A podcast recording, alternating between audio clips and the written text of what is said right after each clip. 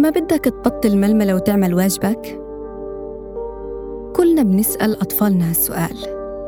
وكلنا صعب علينا نثبت ابننا بمكان واحد عشان يعمل مهمته لأنه الأطفال بطبيعتهم نشيطين كتير وعندهم طاقة هائلة وبيحسوا بالملل بسرعة فما تتوقع من طفلك التركيز. طيب شو أفضل الطرق اللي بتساعد على تحسين تركيز الطفل بسهولة وبسرعة؟ أنا حقول لك. دايما اعمل لطفلك بيئة مناسبة عشان ما يلتهي فيها. زي إنه تطفي كل الأجهزة تخلي كل إشي بده إياه قريب منه لحتى ما يضطر يقوم. زي الكتب، القلام، للمية خلي أكله صحي وابعد تماما عن الوجبات السريعة والأكل اللي كله سكر. وركز على الأكل اللي فيه بروتين زي اللوز والبيض واللحوم اللي ما فيها دهون. ظبط لابنك جدول لحتى يدير وقته ويبرمج عقله متى بتكون مواعيد الدراسة وكمان نوم القيلولة مهم لأنه بيعتبر استراحة كافية لعقله لحتى يرجع تركيزه.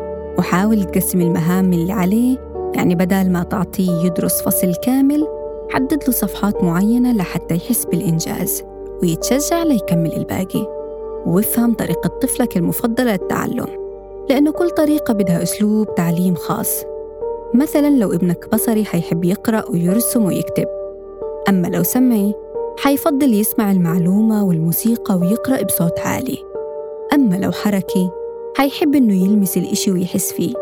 فبالتالي محتاج تطبيقات عملية زي المجسمات أو يروح متحف مثلا. ودايما شجع طفلك بمكافآت يا مادية زي الشوكولاتة والألعاب يا معنوية زي المدح. ومهم جدا تستخدم الألعاب اللي بتزيد تركيز طفلك والمفيدة والممتعة له زي ألعاب تكوين الصورة، الألغاز، الأونو والألعاب التسلسلية زي ترتيب الطاولة.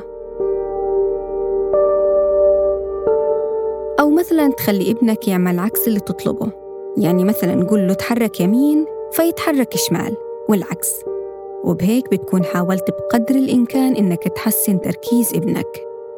وتذكر إنك مسؤول عن طفل أنت اللي اخترت تجيبه على الدنيا فطول بالك.